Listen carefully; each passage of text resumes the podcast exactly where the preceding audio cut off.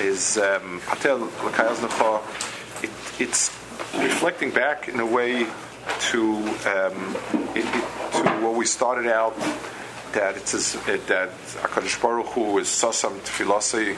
um, the um, the Chaymas Mechitzas Barzel,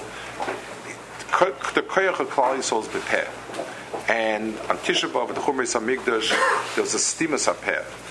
and we no longer have the koyach to misfoul anymore and get the things we want. Our only hope,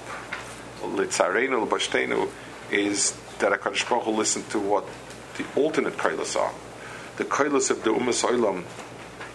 being mecharev and megadif, marchas of kimchayim, is what we can hope for. So the next kina is with the same matelakai oznecha that we say it as a hakdama to tefillah that's where it was in Ksua, uh, uh, uh, um, where, where we're asking Hakadosh to listen to Tefillah.